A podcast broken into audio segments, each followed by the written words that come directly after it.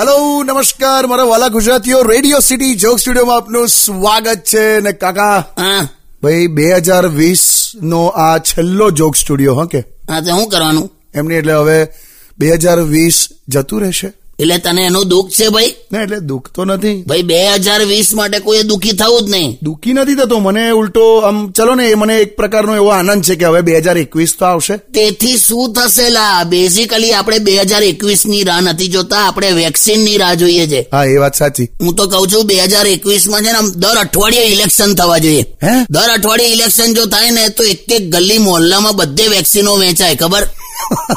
નેતાઓ પોતે વેક્સિન લઈને જ ફરતા હોય એમ પણ યાર કાકા કઈ ને આમ હું આશાવાદી એવો છું કે યાર ચલો કમોન બે હજાર એકવીસ તો આવશે એમ એટલે આવશે તો ખરું જ ને આપણે અહીંયા દિવસો નથી બદલાતા તું વર્ષો બદલીને હું કરીશ હાલા પણ હવે આ તો કેવું જો હવે વેક્સિનની તૈયારી જ છે કાકા એટલે હવે આમ બિંદાસ ફરાય એમ એટલે રોડની સામે તને હોસ્પિટલ દેખાતી હોય એટલે ચાલુ બસમાંથી ઉતરી જવાનું એ એવું ક્યાં કીધું તો જપનેલા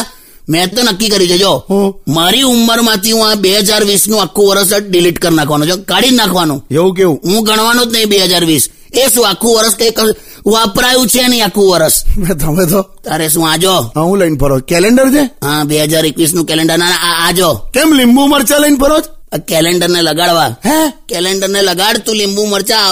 નજર ના લાગવી જોઈએ બે હજાર એકવીસ ને એટલે કહું છું બે માણસ છો લા તમે લગાડ લગાડ ઉભા રહો સ્ટેડિયમ વિથ કિશોર કાકા only on Radio City ninety one point